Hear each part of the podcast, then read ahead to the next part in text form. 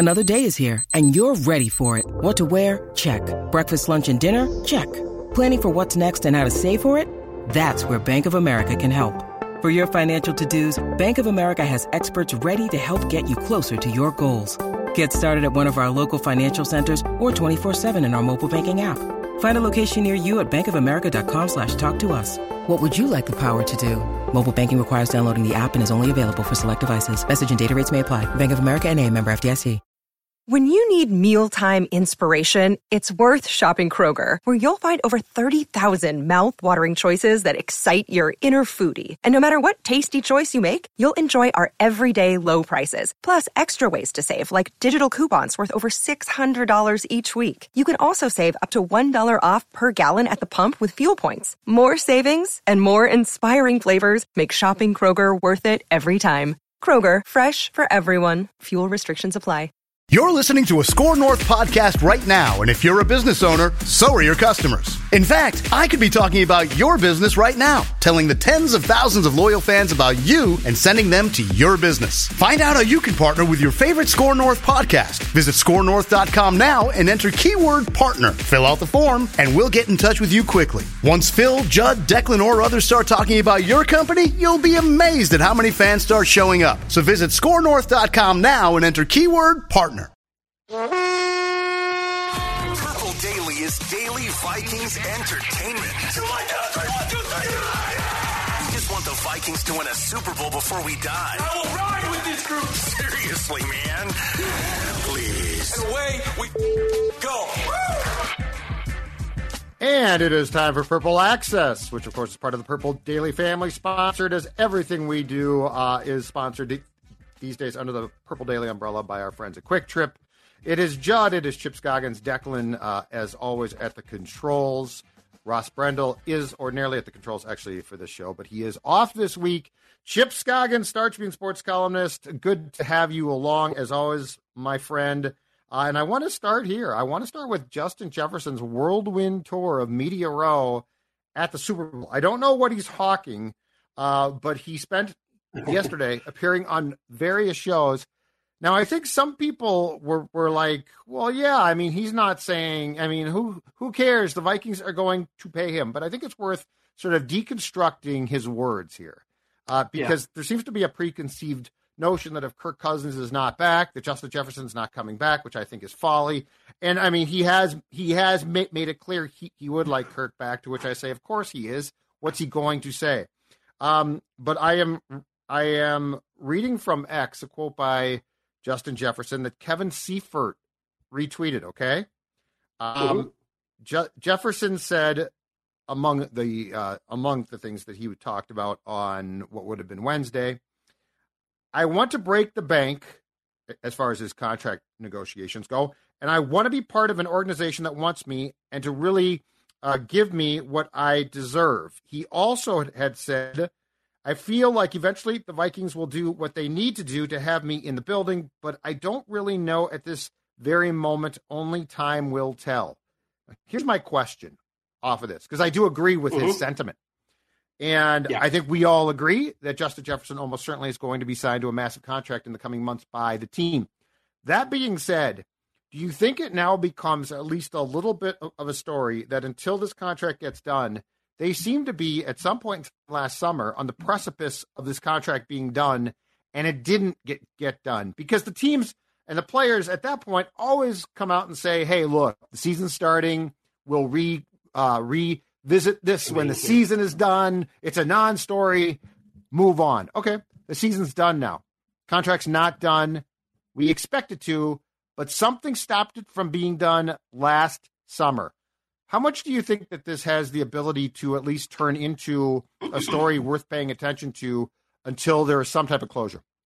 Well, I yeah, I think you absolutely do because we've seen things fall apart for whatever reason uh, in these situations, and I think when you're talking about a contract that's going to be historic, there's always that uh, possibility that uh, it turns a little messier than teams would want you know, I think we all thought, okay, because it's Justin Jefferson and his importance to the organization, this would get done I, I fully expected we would showed up. We were going to show up to training camp last year and it'd have one of those first day of training camp press conferences. Here's Justin. Here's this big Yep. publisher clearinghouse check uh, that we're giving him. That's for old school. I don't know if anybody knows those anymore, but uh, uh, and so the longer it goes, and there's no, you know, it hasn't been to the point where it's like I'm not going to show up, or is you know, Right. it's all been cordial and everything that Kwesi said. We're you know we have great dialogue. We talk all the time.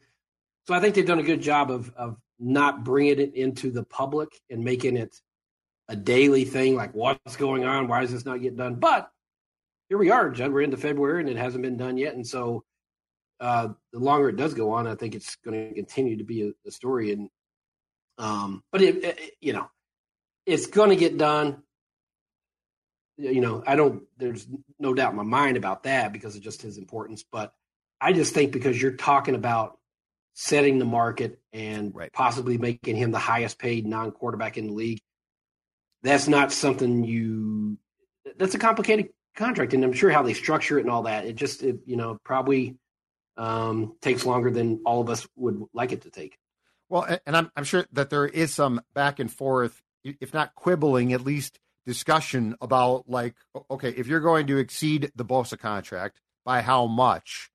So Yeah. yeah, these these are, I would say, uncharted waters as far as negotiations for the Vikings go on a nine quarterback when there is the outside chance that Kirk could come back. Now, personally, I don't know about that, but there, but at least it, you know, until that's done, that has to be considered a possibility too. So I do think that there are a lot of variables and moving parts here. Uh, that while Jefferson is probably the main focus, he's certainly not Yeah. the only focus. Well, and don't you don't you think too? Typically, you know, when you're talking about these contracts, and even big ones like a, you know T.J. Hockenson, don't you typically look like what other tight ends are making, and then that's your that's where you start from. And, and Correct. And I'm sure I'm sure they're doing that here with the wide receiver and, and Tyreek Hill, and say, okay, that's thirty million dollars. But I don't think he's just wanting to be the highest paid wide receiver. I think he's wanting to be the highest paid non quarterback. Uh, and so that adds a layer of complication to it. And so, uh, but it, you know, how that contract looks affects so many dominoes in the offseason. And so I, I think the, the sooner you can get that figured out and finalized, then the game plan can kind of fall in order a little bit and you know kind of where you're at and, and how to, you know, proceed. Okay, as we we uh, sit here in February, what eighth today? Combine is at the end of the month. Obviously, free agency follows on the heels of the combine. Um, what are your what are your odds today of Kirk Cousins being re-signed by the Vikings? Are they going up or down in Uh, your mind? I don't think that it's really changed in my mind. Um, I've I've said I still think there's a very strong possibility that they sign him to a two year deal and draft a quarterback uh, in the second round or late first if they can get back in it. Um, I just that I don't know why I feel like that's the most logical cho- thing that they'll they'll choose. Uh, I mean, because there's you know three different paths really that they that they can go down. I feel like that's the most logical one. So I don't think in my mind that it's changed any. What about you? Well, here's my thing. I think in a perfect world from the Vikings end, that what you just said is the plan. You know, let's sign Kirk to a two year, uh, al- almost at that point, a bridge contract, draft a Sure, quarterback, yeah. develop said QB, and then when Kirk leaves, bang, plug in JJ McCarthy or Penix or something. But here's the issue Kirk sort of mediator doesn't sound like Kirk is going to come like with a bridge type contract. And I, I just No. think at the end of the day, my my question is this, and it's a very difficult question to answer because I don't know what the relationships are like in the building. But Yeah. I think Kirk and Kirk's agent are going to say he's recovered, he's going to be fine. We want full value on one last contract, probably preferably three years, perhaps two. But we want to be paid and we want guarantees because they established mm-hmm. that. I don't know the that's a- Vikings can afford to do that. And and my my last point is when I say I don't know what the relationships are like at TCO, I'm talking about I don't think we have any idea. Forget the Wilfs, which are which are a major factor. I don't think Yeah. Chipper. We know right now what the working relationship, and I'm not trying to say it's bad. I don't know is between Kwesi and Kevin. You know, as far as like, Yeah. is Kevin saying we got to get Kirk back, and Kwesi saying, "Look at this, Kevin. No, we can't," or is Kevin saying, "I don't know about that"? And, you know, so like, there's so many variables here. We will eventually learn because it eventually comes out, but we Yeah. don't know this yet. And and it goes back to like when Rick and Mike, uh, or I'm, I'm sorry, Rick and Brad started Yeah. together. We didn't know what that relationship was like. Well, to me, you have three. We'll call it the triangle of authority. Exactly. We're back I mean, to we'll, it. we'll, we'll coin it. But the Wilfs, Yep. Kwesi, Yep. and O'Connell. So if you set the triangle of authority, those three entities in a room, would they all have the same vision for what they need to do? I don't think so. No, that's my exact point. So who wins? I- Well- I think the owners have to. It has to start with the owners because, I mean, these are such fundamental, foundational questions. Yep.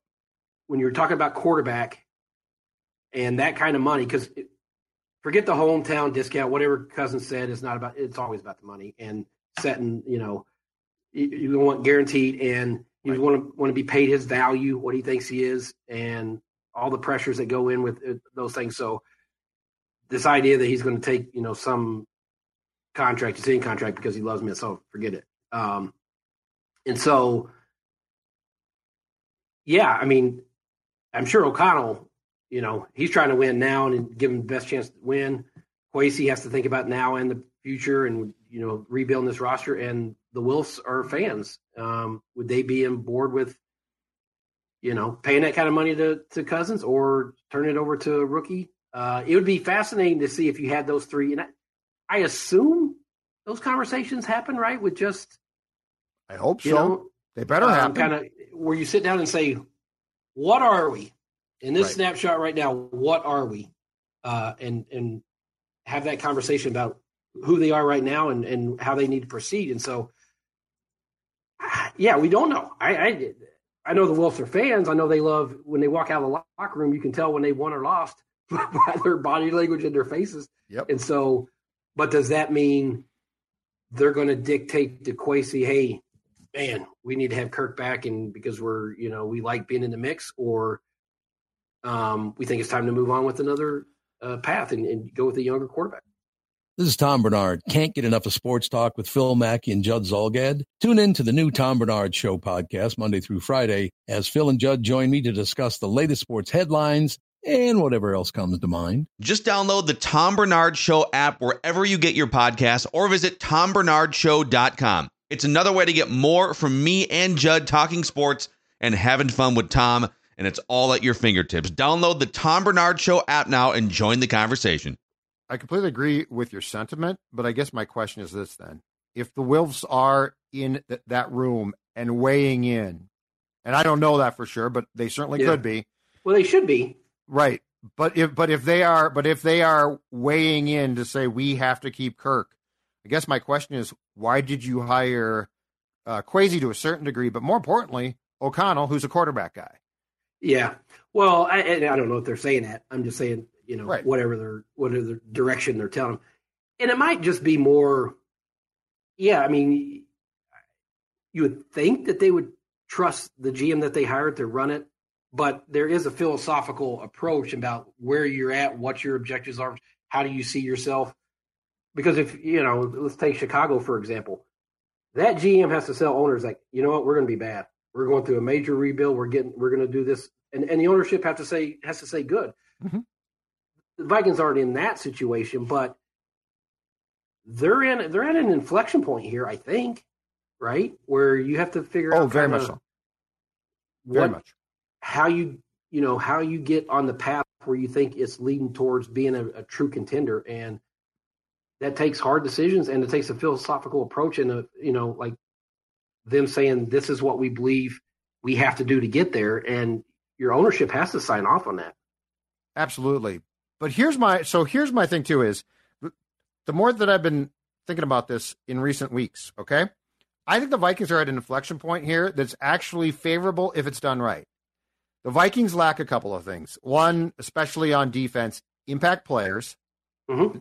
because Hunter might come back, he might not. He's an impact player. Inside defensive line now. Yeah. Li- linebackers, the you know Pace signing was good, but I mean he wasn't drafted and he's a smaller guy. Like I'm talking Yeah. impact guys. Okay, so they lacked impact impact players on defense, and they lack depth because the 2022 draft kills you. You know you can't Yes. plug Booth and you can't plug Cine in. You can't plug. It looks like Osmo. So Yeah. so with those two things, my feeling is this: you need to spend a year, not necessarily being terrible, but building things back up. You need to have another good draft. You need Mhm. to, and and then if you come out of this and Kirk's contract is not on the books, no dead cap is left on the books for 25 chipper. That's another draft. And in March of 25, free agency gives you an opportunity to make some impact signings. So Yeah. I think this is the perfect time. It's not to tell the Wilfs we're going to be terrible, but it's to tell Yeah. the Wilfs we can hit a reset here that's going to be pretty impactful. And if we do this right, you're not going to have Yeah. to wait like like you're not taking the thing down to the studs by any means. And offensively, you are. You know, if you replace Kirk offensively, you still have weapons. Well, that's that's it. I mean, um, you know, you, you look at what they've invested money wise and what they're going to give Jefferson, Hockenson, what they're going to give Darrisaw. You know, you spent a high draft pick on on, on Addison. Um, Brian O'Neill's a high paid uh, right tackle. So, Right. you've invested a lot of money in there. So you want to see that all that money maximized.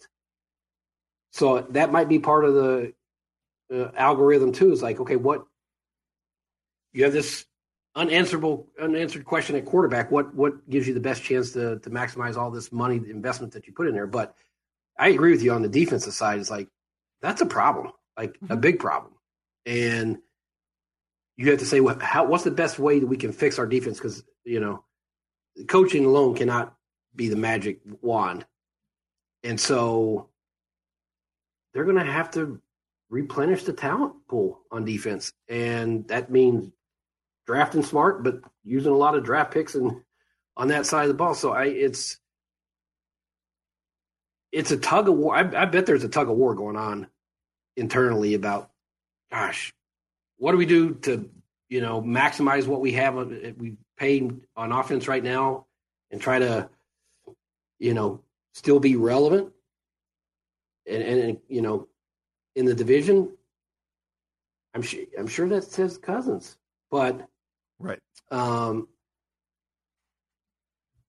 but i just don't know how you make it all work when you're if you pay him that kind of money and we're thinking 40 million i think is a starting point right Yeah, think he ain't taking less high- than Daniel Jones, No. dude, and and No, he probably shouldn't.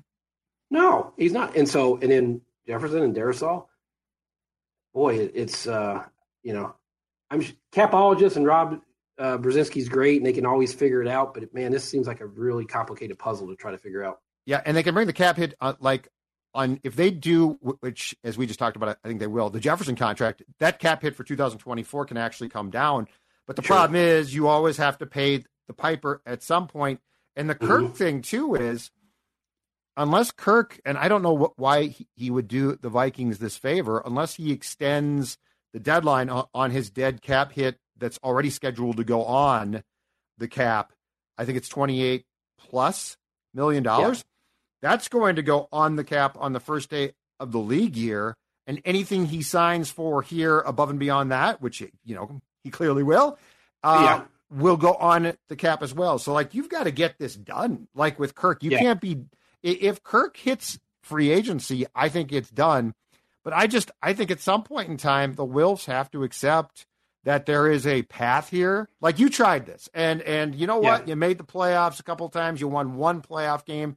There is a path here, and and if I am Kwesi and Kevin O'Connell, privately, I'm thinking we're going into year three of four year Yeah. contracts. Unless I get an extension, you're telling Well- me that you're going to put pressure on me to win next year. And then, by the way, if I don't, it's easy to blow me out. I would much prefer a plan of, okay, here's when we're going to be really competitive again. And it's not going to be in five years, it's going to be in a couple years. Well, that's the thing. The, I mean, their contract situation is like this is not just unlimited years that they get, get to try. Those to are short term contracts, dude. Four years. The, yeah, and you're on year three, coming off a, a, you know a bad year, um, and so that's the other thing. Do they say? Would they get the assurance like if they if they you know don't bring back Kirk and they you know a bridge or a rookie? Will the Wilfs say will they will that buy them time? Um, or do they feel like man we better win, like have a bounce back this year and, and so what's the surest way to doing that? That's Yeah. Cousins, right? And so, you know, I, I, I don't, you know, that that's where you don't know the level of patience that the Wilfs have in terms of, uh, you know, would, would they be willing to say, yeah, you know, we're going to give you a little more runway here to figure this out, figure the defense out, because, you know, they know what's going on with the 2022 draft class too. Also, they Yeah. realize that's a that, you know that's that's a strike against the, this regime in terms of their drafting. Yeah. So, uh, yeah, it's it's, uh, but it, it, you know these things have to be, you know, right here in front of their face and getting this thing resolved because um, you can't keep punting this Jefferson thing down the road too much farther. No, and and uh, on defense, you, you can't like Brian Flores worked miracles and deserves credit. But you know what? The defense started to get injured and picked apart. And I saw, you know, Yeah. like tweets, you know, oh, the Flores defense don't look so good now. It's like, do you understand what he took and improved, you know, by Yeah. a lot? Um, yes, there are going to be some faults, but you know, now OCs who play the Vikings are going to spend the offseason in dark rooms watching film and We saw it. deconstructing. You've yeah, so you've got to give him, you've got to help him personnel wise. And again, I think that's going to take a little bit of time. I, I think we saw that at the end of last year. The last what would you say? Agreed. Five five weeks where The Bengals I think, game. I, I, I think O'Connell even said, you know, something to the effect of these these coordinators are good and they start to figure out your vulnerable spots. Yep. You know, those crossing routes that we saw and you know the middle of the field things and and and so I, I keep coming back to this, Judd, and you said it high end talent. If you take away Danielle Hunter, name a high end talent or a foundational player on the defensive side. Like I go back to how it used to be, and I may have made this example before where, you know, you know, in the secondary, Xavier Rhodes, Harrison Smith, I'd say Trey Waynes, Eric Kendricks, Anthony Barr, Everson Griffen. Oh, no question. You looked at those guys, you said, these are guys that you, five years from now, in the next five years, these are going to be your frontline starters. You- You're going to get high end. You're going to have some Pro Bowl players in there. Who do you look on, on this defense right now that started and say, for the next five years, this player is a foundational player who might reach Pro Bowl level? Not yet. I, I can't name No. one. No. Like they, they could eventually show themselves, but right now, no. And and Chipper, you you go back to the teams that that we covered together on the beat for the Star Tribune in 2009. Kevin and Pat, Yeah. you couldn't run against them. Win, Jared Allen, Winfield. Winfield, um, Greenway. Yeah, exactly. Like you had to to what you're saying, you had foundational. If they weren't star players, they were damn good. And and it's funny because Kevin Williams, in my opinion, was never properly appreciated. Like Yeah. he was, you know, I think what he did got lost in the shuffle at times. But what a marvelous three technique. And I, I always thought that he, he was a borderline Hall of Fame discussion guy. He- for sure. You know? Borderline. I, I don't know if he will ever get there, but he's for sure. he won't, I don't think. But I mean, you watched you him, at- yeah. and you're like, oh my God, this guy is special. they had premier players, you know, Jared, him, Winfield.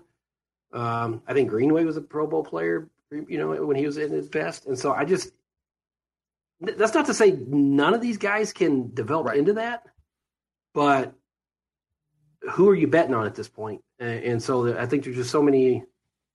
There was missed drafts by Spielman for sure, Yes. and the 2022 class to this date has been a miss, and so that's where the focus has to be. Well, Even you're so though right. there's there's even though there's bigger, sexier more expensive questions that you have to answer on, on the offensive side. The defensive side needs all the care and attention right now. You nailed it, man. Um, as great as the Jefferson pick was, and as great as, as that Diggs trade turned out, really in a lot of ways for both sides. But I mean, sure, you know, to have the luck of Justin falling to you, just like Moss yeah. did, to take him, uh, and tragically Jeff Jeff Gladney died. But that second first round pick could have been Antoine Winfield Jr., who the Vikings watched all the time. Yeah. we watched all the time. All the time. And yeah. I don't remember anyone saying, ah, he's not going to be that. He's too small. He he ain't going to be that good. We're all like, this yeah. guy is a the the only the only thing that I thought that that uh, Winfield Jr. You know, athletically gifted. The only yeah. thing I thought that he was better at, though, beyond his athletic gifts, was was his football savvy, his football acumen. His. Just like his dad was off the charts. You know, yeah. imagine if you take him, and I know at the time it's like, well, he's a safety. You don't need. He plays the slot corner. He yeah. plays safety. He could have played that Josh Metellus rover role. That, like mm-hmm. to your point, that miss now, which was I not know. a hindsight miss. We all were like, you probably should take him. Was huge. Well, yeah, you mentioned his instincts. I mean, you know, I covered pretty much all his games for the Gophers, and the number of game changing plays and game saving plays. He had like five of them in one season. Where Fresno just State interceptions. Game. Yeah. Right? Um, yeah. I mean, just, you know, peels back and makes an incredible interception in the end zone. So, I mean, uh, yeah, I mean, it, this is not just a Kwesi problem when you look at the roster and the lack of depth there. This is a previous regime problem that, uh, you know, it just has to be front and center this offseason and in this draft. And you can't do it all in one draft, right? Right. But it, it's exactly. uh, it's something that's got to be addressed, and they've got to inject that side of the ball with a lot more talent. Yeah, and how, how nice would would it be a year from now to be also talking about for the first time in a long time being a a, a big spender potentially or a significant yeah. one in free agency because that's when you can go out and get guys then who you can plug and play and who are going to make to to our point they're going to make a difference as game changers game wreckers. Yeah and, and because and, you know so far in Kwesi's you know short time here he's been more of a one year in the free agent. Let's give the guy a one year contract. Yeah almost kind of approve it see if we you know it, it would be uh nice to, for them to be back in that other situation where you identify a guy who's in that second contract, you know, still prime. Oh yeah, that you can give a big deal, come in, you know, okay, for next five years, this guy is going to be this for us. Yep. For all his faults, when Childress got the job, mm-hmm. and the Wilfs had bought the team, I think they signed the agreement in like May of 2005. Ticey coached that that year, but then you know, McCombs had been so cheap. If you recall, that first free agency period, they made a lot of good signings. Mm-hmm. They made a, a lot of yeah. really savvy, smart. You know, Chester Taylor was brought in, Hutchinson yeah. was brought in, Leber was brought in, Longwell. Yeah. Like they they solidified a lot of, of things. And the fact is, you certainly can't do that on a yearly basis, but it would be nice for the Vikings yeah. to to free themselves up financially enough to have a, at least the ability to have a, another like splash of guys come in who you know that you can build potentially a championship team around. Well, that's the thing. I mean, you think about like the impact that Steve Hutchinson made oh, on that offensive line. I mean, huge. that that line was, you know, we talk so much about the line now, but think, I mean, I was thinking about this because I heard uh, the thing with Bryant McKinnie yesterday. I was thinking about, man, that line was good. That offensive line, Hutch and McKinnie and Birk, um, Birk slash John Sullivan and yep. Anthony Herrera, um, Loadholt. Man, yep. that was a good offensive line. Well, and and Hutch forever changed my opinion of guards because sure. one, he's a you know he's a freaking Hall of Fame player, but two, he came in and it, it was my opinion that his presence got a lot more out of Bryant than Bryant did. Yeah, well, Bryant was always Bryant was so physically. I mean, just physically gifted, like yeah. his size and ability. You know, there's always that the motor part, but when you put him next to Hutchinson, that, that was a pretty good tandem there, man. You didn't mess around with Hutch. No, no. Like he was taking no grief No. from anybody, and if you didn't take your your job seriously, he might rip your head off. That's right. So, and I appreciated that. Like that was cool You- to you- watch. Yeah, you tiptoed around Hutch. That's Yeah, right. you're like, hey, Steve, how are you? Ah, give me a cup of coffee. All right, dude, great stuff. Talk to you in All right, a man. couple Thursdays. See you, Chipper. See you, brother.